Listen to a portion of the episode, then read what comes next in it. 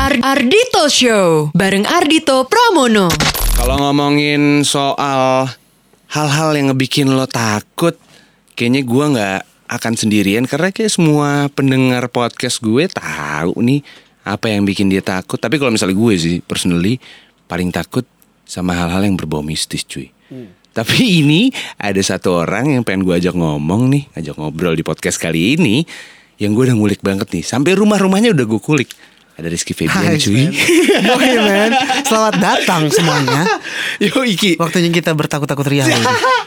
Tapi gini, emang podcast gue kan bukan eh, Oke guys, balik lagi bareng gue Ewing HD. Aduh. bukan, bukan, bukan bareng Ewing HD ya. Jangan, jangan bukan dong. ya, kita santai aja gitu. Itu gue rasa dia syuting sebenarnya siang, men. Karena dia takut.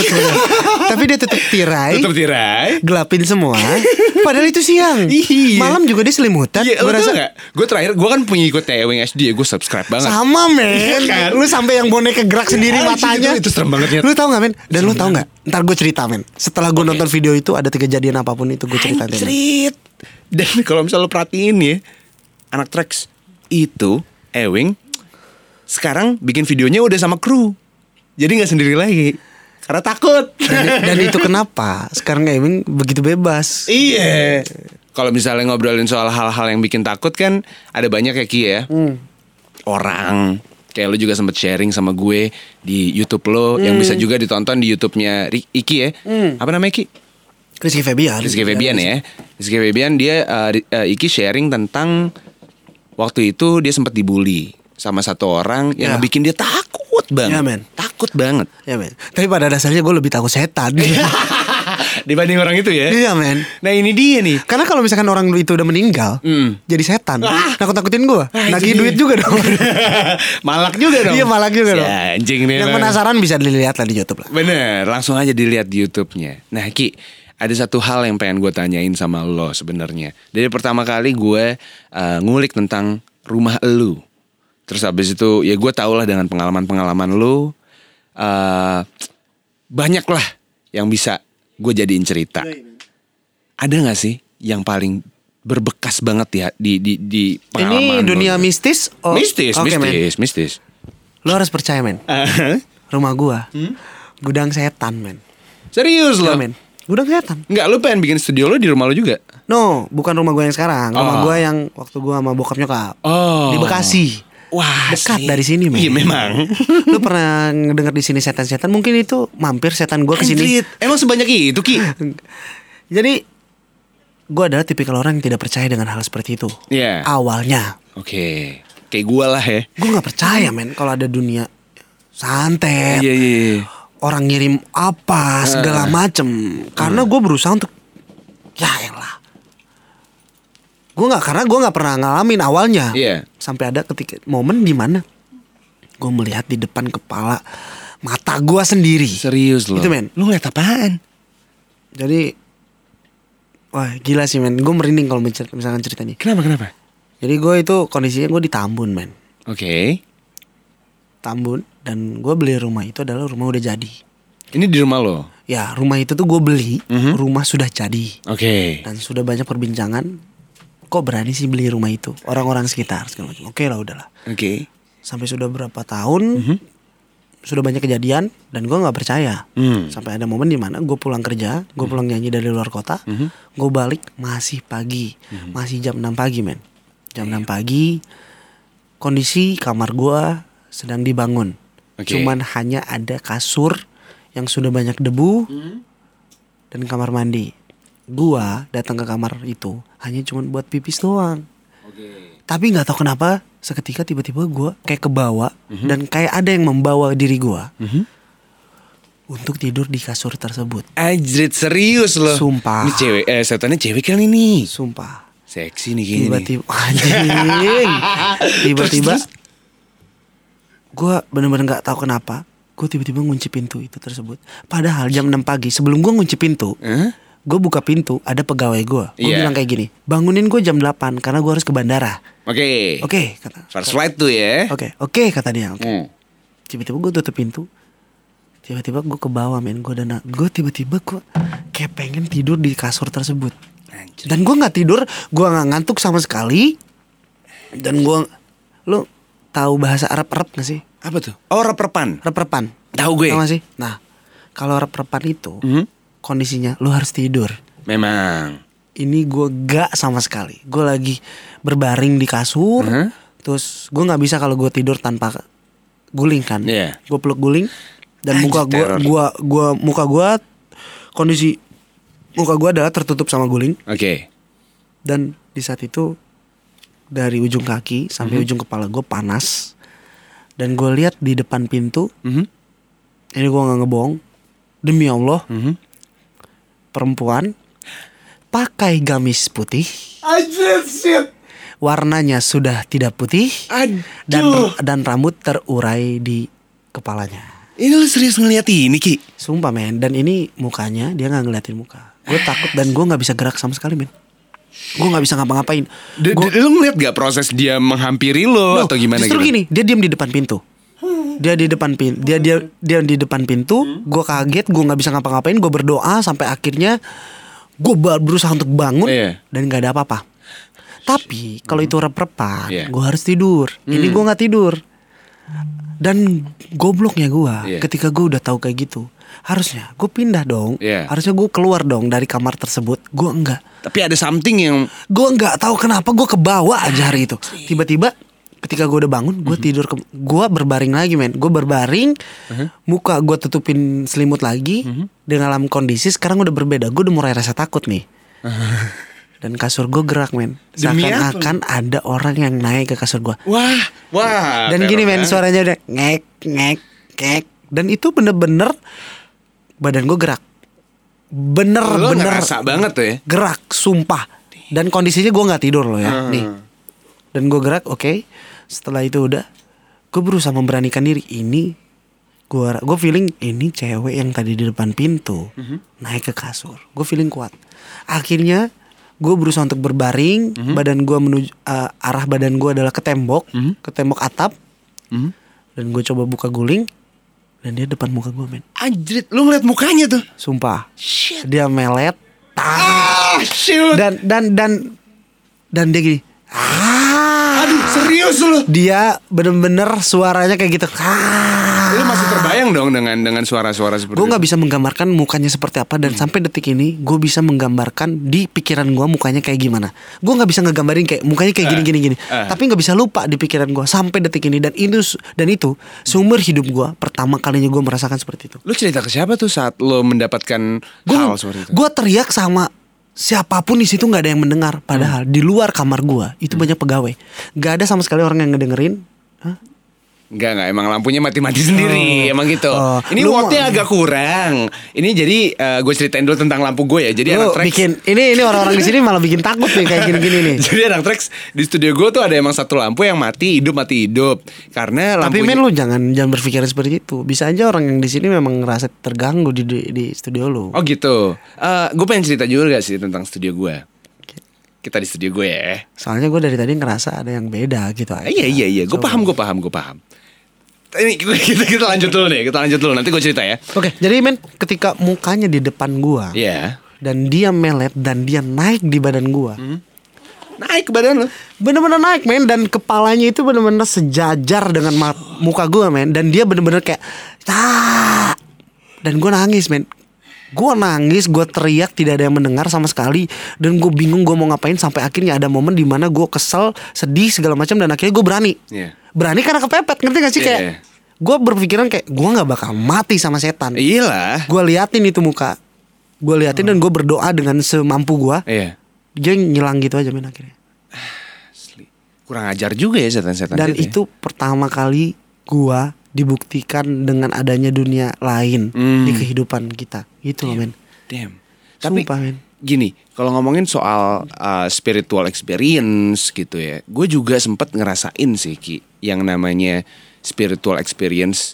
Gak cuman di uh, di di radio gue di Trax FM di Sarinah kan itu gedung paling lama di Jakarta ya. ya men Gedung pertama di Jakarta men. Gue datang ke sana aja suasananya gini men gini gini gini biar orang-orang nggak berpikiran gue suzon atau apa Eh. gue dari kecil itu adalah gue punya sifat ketika gue bertemu dengan siapa pun Mhm. gue punya feeling ketika gue gue seneng membaca sifat orang Iya. ketika mau itu yang gue kenal dan itu pun mau orang yang pertama kali gue kenal, Hmm. gue seneng ngebaca sifat orang itu. Lo cenayang dong. Bukan cenayang men, Bukan. tapi lebih kayak ketika gue tahu sifat orang itu Iya, iya, seperti iya. apa. Oh, iya, iya, Gue paham, tahu menyampaikan segala hal itu dengan cara gue. Iya, iya, iya. Cara A, gue pasti nyinggung orangnya. Betul. Cara B, bisa santai. Iya, Ngerti gak sih? betul. Nah, tapi dengan berjalannya waktu, Uh-huh. dengan turun temurun segala macam, nyokap gue pun bisa ngelihat segala macam. Oh, gitu. Nyokap gue punya turunan ini itu segala macam. Gue lebih peka aja men. Sebenarnya gue lebih peka ketika gue ada di mau di tempat mana, Hmm? gue sedang dengan siapa dan di tempat itu apakah ada atau tidaknya gue bisa merasakan. Tapi gue tidak bisa melihat. Oh. Dan momen yang tadi gue ceritakan itu adalah seumur hidup gue pertama kalinya. Ngeliat. Itu men. Damn, dan lo ngeliatnya juga sejelas itu ya. Itu dan Asli. gue kalau misalkan sampai se- sekarang gue ketemu sama itu setan, gue jewer tuh setan.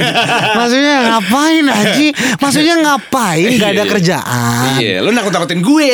Iya. Eh, emang lo pikir gue takut? Takut sedikit. Iya. gue juga nih gue sharing sedikit experience di studio ini ki.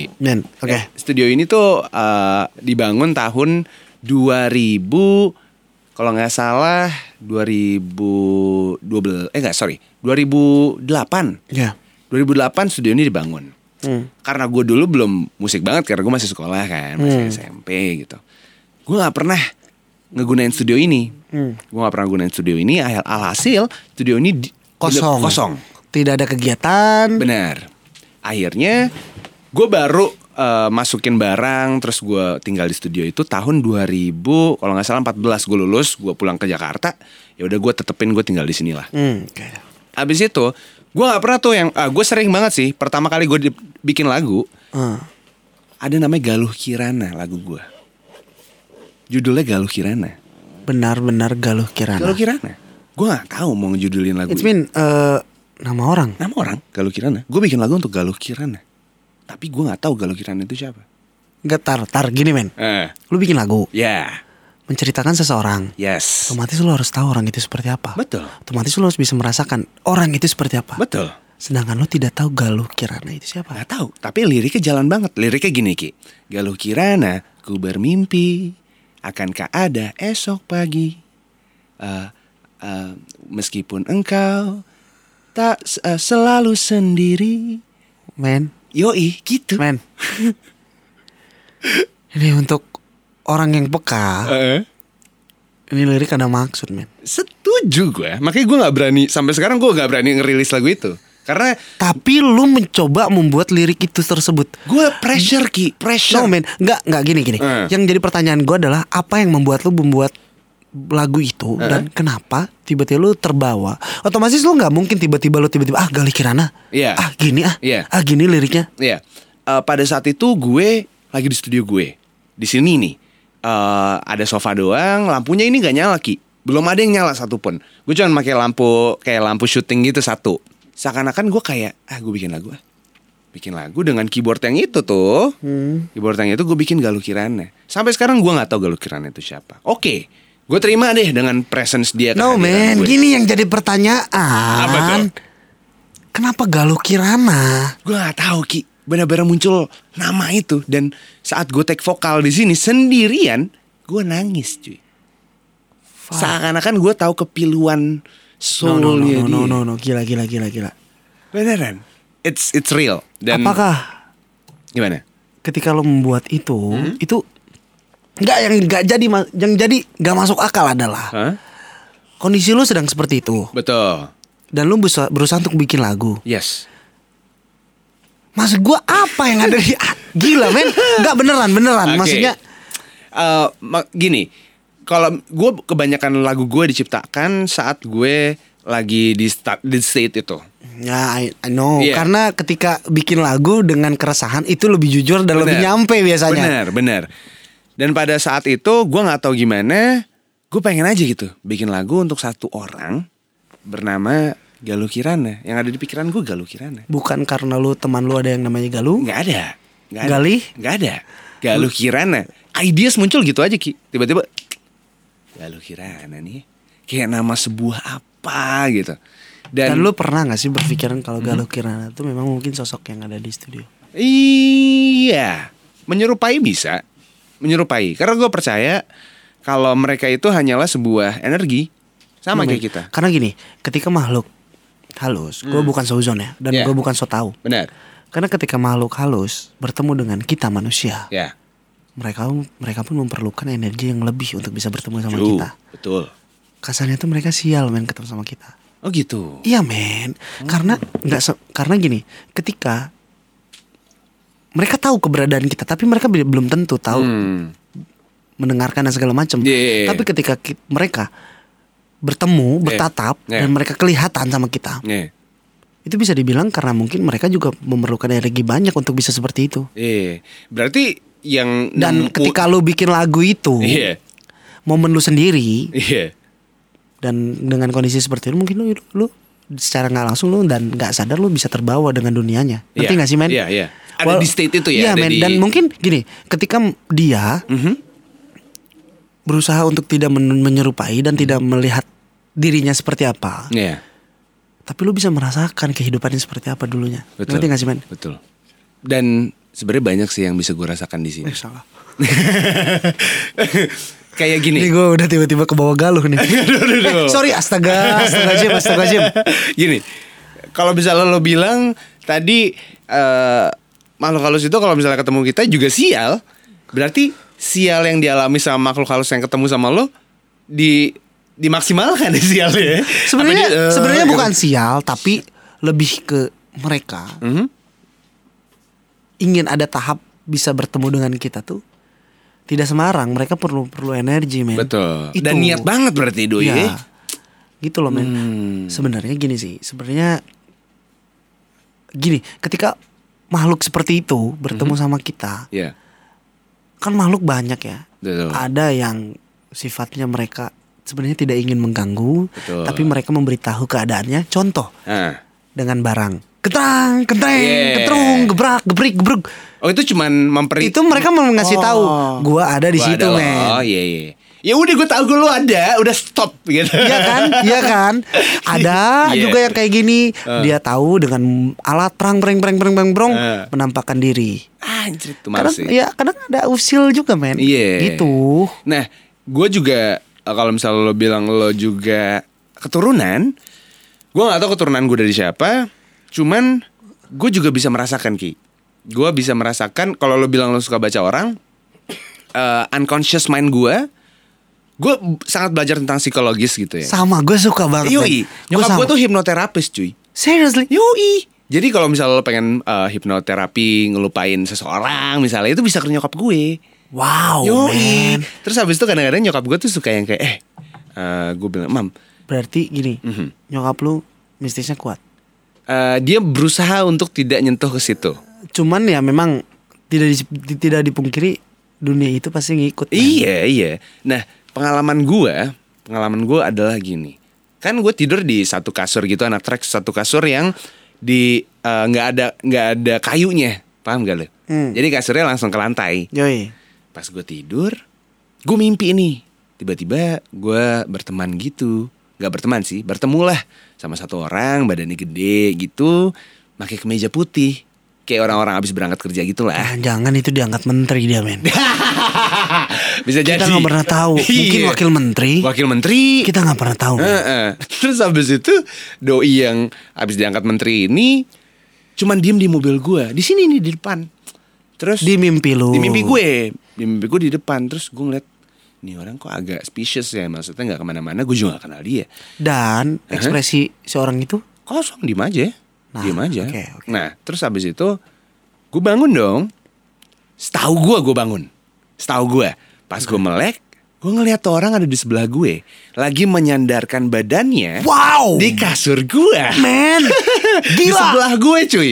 Gila. persis cowok terus habis ada nih di sini nih terus habis itu Sorry sorry ada di sini maksudnya? Maksudnya dia dia emang penghuni sini, cuman kayak Oh, oh sorry sorry. Maksudnya lu tahu dia penghuni sini karena kejadian tersebut. iya. Oke, tapi terus, selama gue bisa menghargai dia, Terus terus, terus oke. oke. eh, akhirnya Mungkin dia ada omongan apa atau apa? enggak enggak, gue gak ada omongan apa apa. Ketika dia lu ketika lu bangun dan dia ada di sebelah?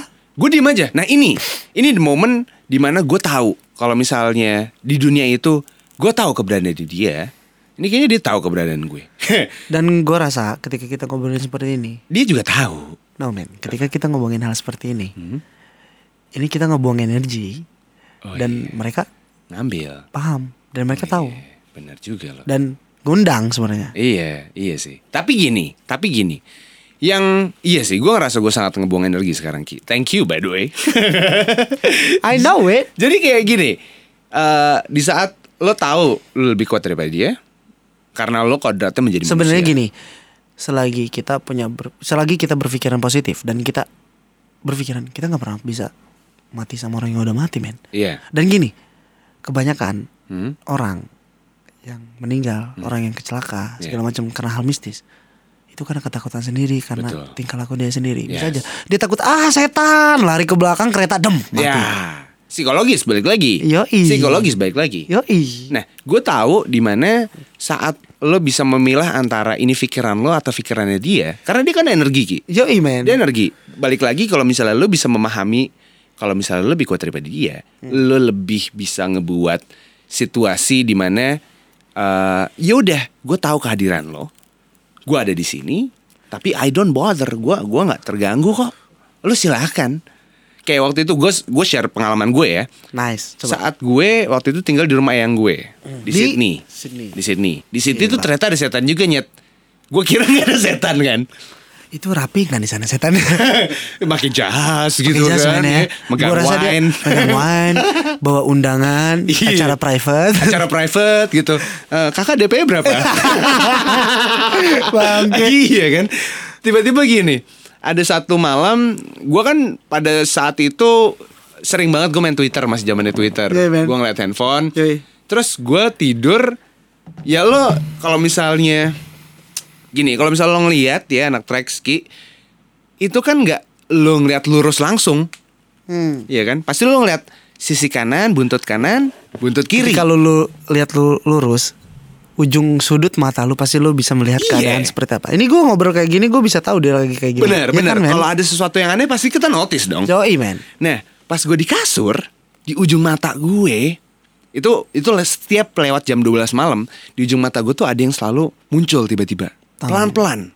Pelan-pelan sosok hitam gitu. Berwujud. Berwujud gue nggak tahu awalnya. Sosok hitam aja, kayak orang ngintip gitu anak tracks ya dari balik lemari ngintip gitu gitu. Awalnya mata dulu, terus dari mulut gitu. Terus makin lama makin panjang, makin lama makin panjang. Terus pas gue nengok, hilang. Berulang-ulang kali. Ki. Mungkin gue rasa itu setan-setan. Hmm. Kebanyakan nonton film setan. Iya, Casper, Iya. bule kan soalnya. Dia jadi tahu ketika dia udah diliatin cerah. Eh. Oh, kayaknya waktunya kita ngilang. hilang deh kan. Tahu aja soalnya Iya, momennya. iya, anjing. men. Tapi gini, akhirnya gue mulai terganggu dengan kehadirannya dia.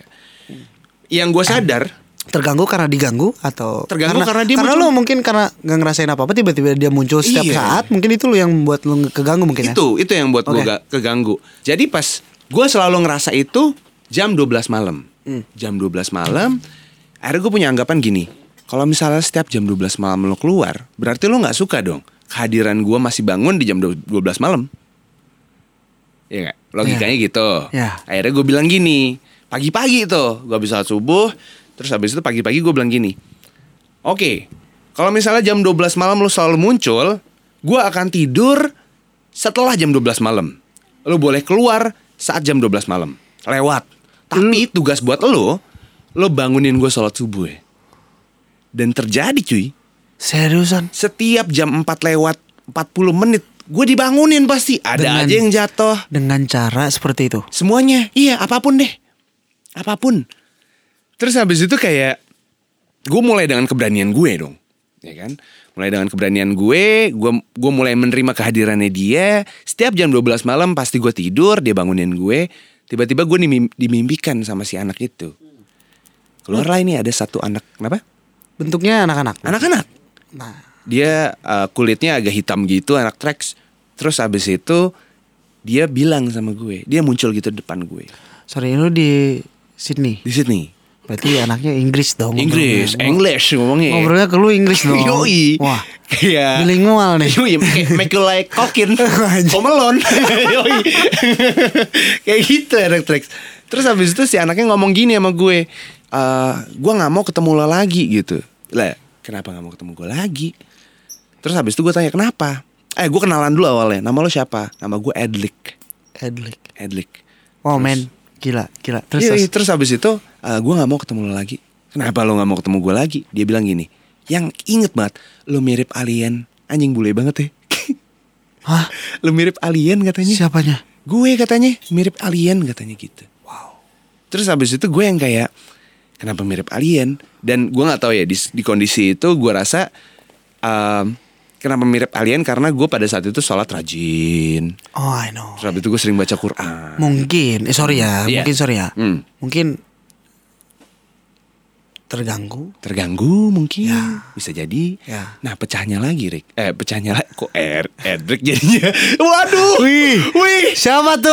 Woi. Pecahnya lagi Ki Gue nanya sama yang gue waktu itu "Eh, Aku sering digangguin sama satu eh, anak kecil gitu Terus habis itu eh, gue nanya kan sama yang gue Kenal gak sih sama anak kecil yang namanya Edric Yang gue tiba-tiba langsung ngelihat gue nanar gitu Terkejut sangat Kamu tahu dari mana nama Edric Wah.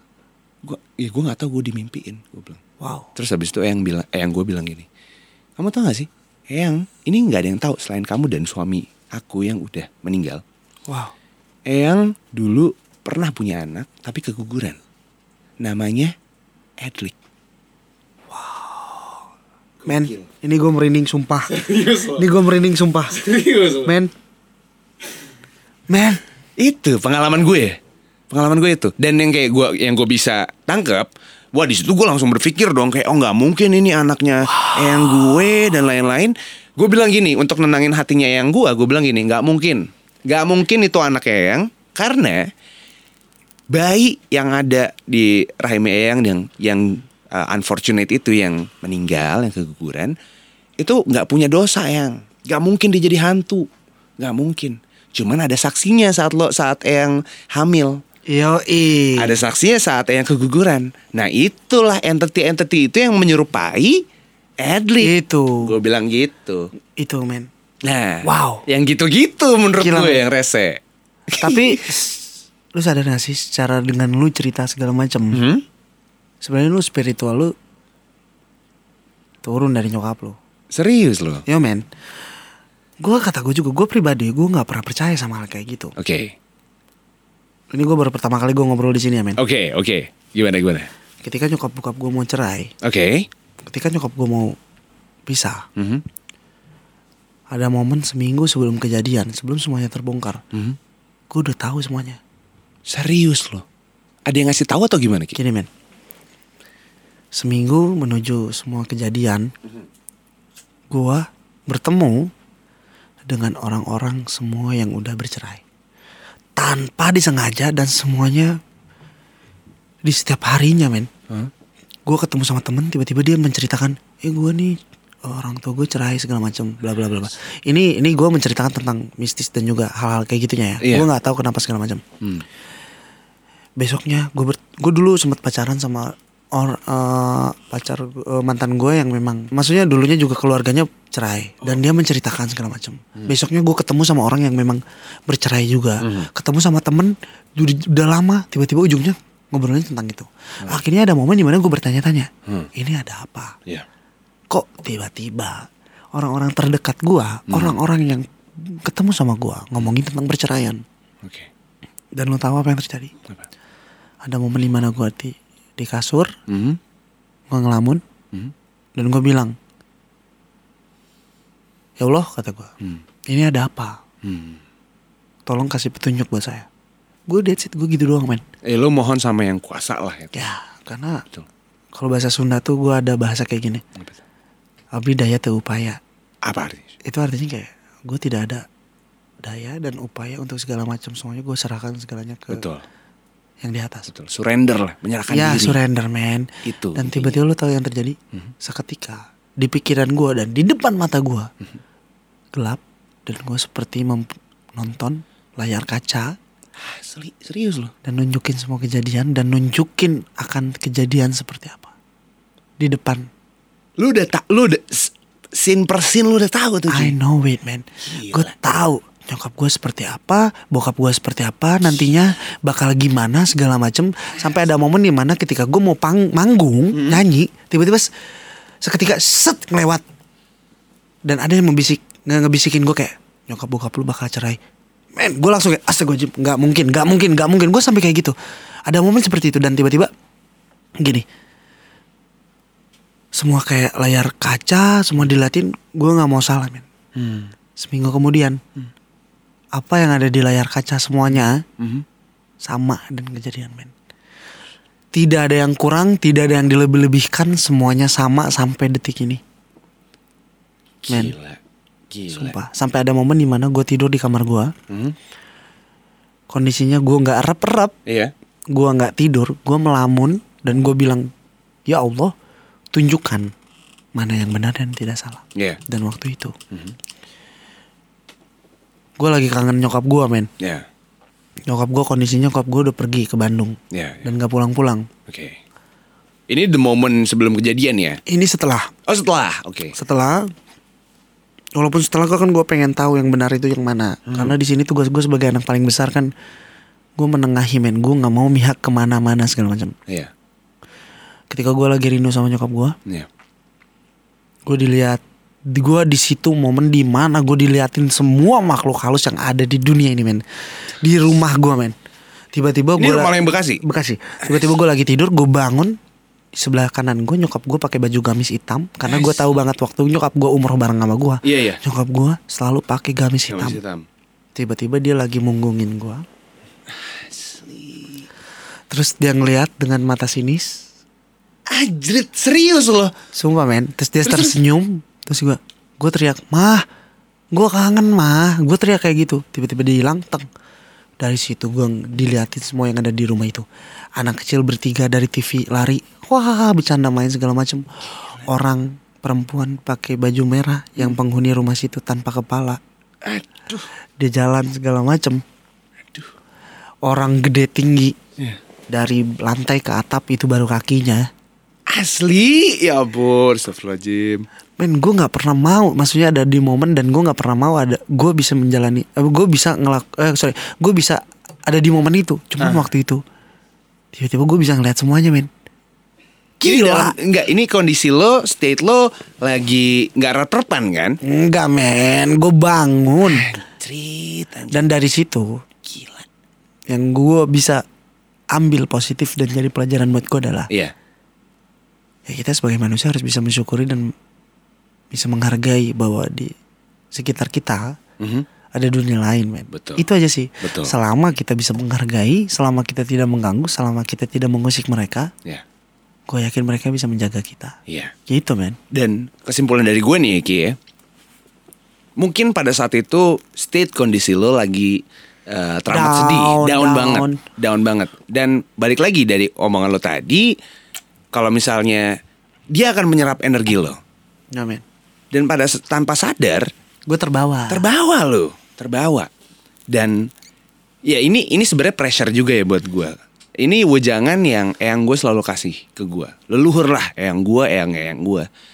Gue orang Jawa kan orang Jogja gue. ya Eh, dari leluhur gue bilang gini.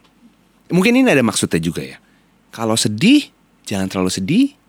Kalau seneng jangan terlalu seneng. dan lu tahu kenapa Kenapa? karena Itu. dunia seperti itu, Itu. dia bisa lebih merasakan Itu. Dan dia bisa memanfaatkan dari kesedihan lo itu. kan? momen itu Momen itu anak Trax. Jadi intinya itu anak Wow. Trax. Kalau misalnya lo sedih, jangan terlalu sedih dan kalau senang jangan terlalu senang. Dan mungkin uh, satu quotes penutup dari uh, podcast ini yang quotes tadi ya Ki. Apa ya Ki yang quotes uh, dalam bahasa Sunda itu tadi? Ya kita sebagai manusia tidak ada tidak ada daya dan upaya kita semuanya menyerahkan kepada yang di atas Betul. itu men Serahkanlah diri lo pada yang kuasa. ya Setuju? setuju men Thank you so much anak Trax for listening this podcast. Gue Yes. Ardito Pramono dan Rizky Febian. Yes. Terima kasih banyak Ki mau main-main di man. studio gue. Be cool anak Trax, be good and don't be scared. Ar- Ardito Show bareng Ardito Pramono.